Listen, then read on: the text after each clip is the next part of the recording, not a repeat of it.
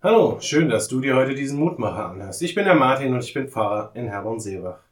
Manchmal, da ist das Leben doch einfach nur äußerst bescheiden. Da ist jeder Austausch extrem mühsam. Da begegnet mir jede Aufgabe als Last. Da führt mir alles, was passiert, vor Augen, wie bescheiden es in dieser Welt doch tatsächlich ist. Da helfen dann auch keine aufmunternden Worte mehr. Keine Zeichen der Aufmerksamkeit oder irgendetwas anderes. Da ist einfach alles, zumindest in meinen eigenen Augen, so richtig blöd. Das sind Situationen, in denen ich gerne einfach aus allem aussteigen würde, in denen ich sofort einen Job als L K W-Fahrer oder als Hilfsarbeiter auf irgendeinem Hochseedampfer annehmen würde, in der Hoffnung und der vermutlich irrigen Annahme, dass eine radikale Veränderung der äußeren Umstände eine Verbesserung meiner Lage herbeiführen würde.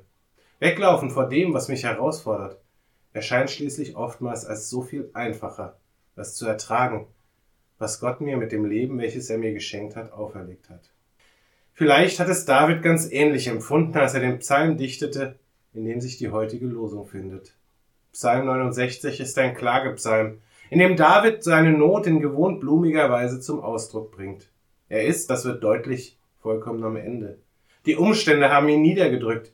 Er erlebt seine Mitmenschen als Bürde und seine Aufgabe als große Last. Und auch sein Vertrauen in Gott ist erschüttert.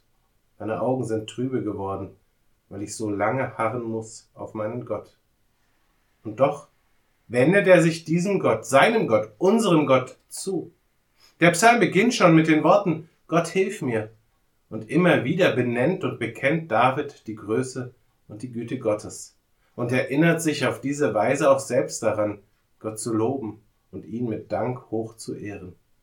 Und ganz am Ende bringt er es dann auf den Punkt, was den Unterschied macht, was uns aus der dunkelsten Ecke unseres Elends heraushilft. Die ihr Gott sucht, euer Herz lebe auf. Psalm neunundsechzig, Vers dreiunddreißig. Ich lade dich ein, mit mir zu beten.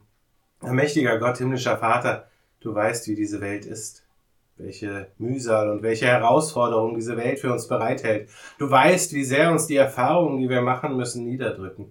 Du kennst unseren Schmerz und unseren Kummer. Du hörst unseren Ärger und unsere Wut.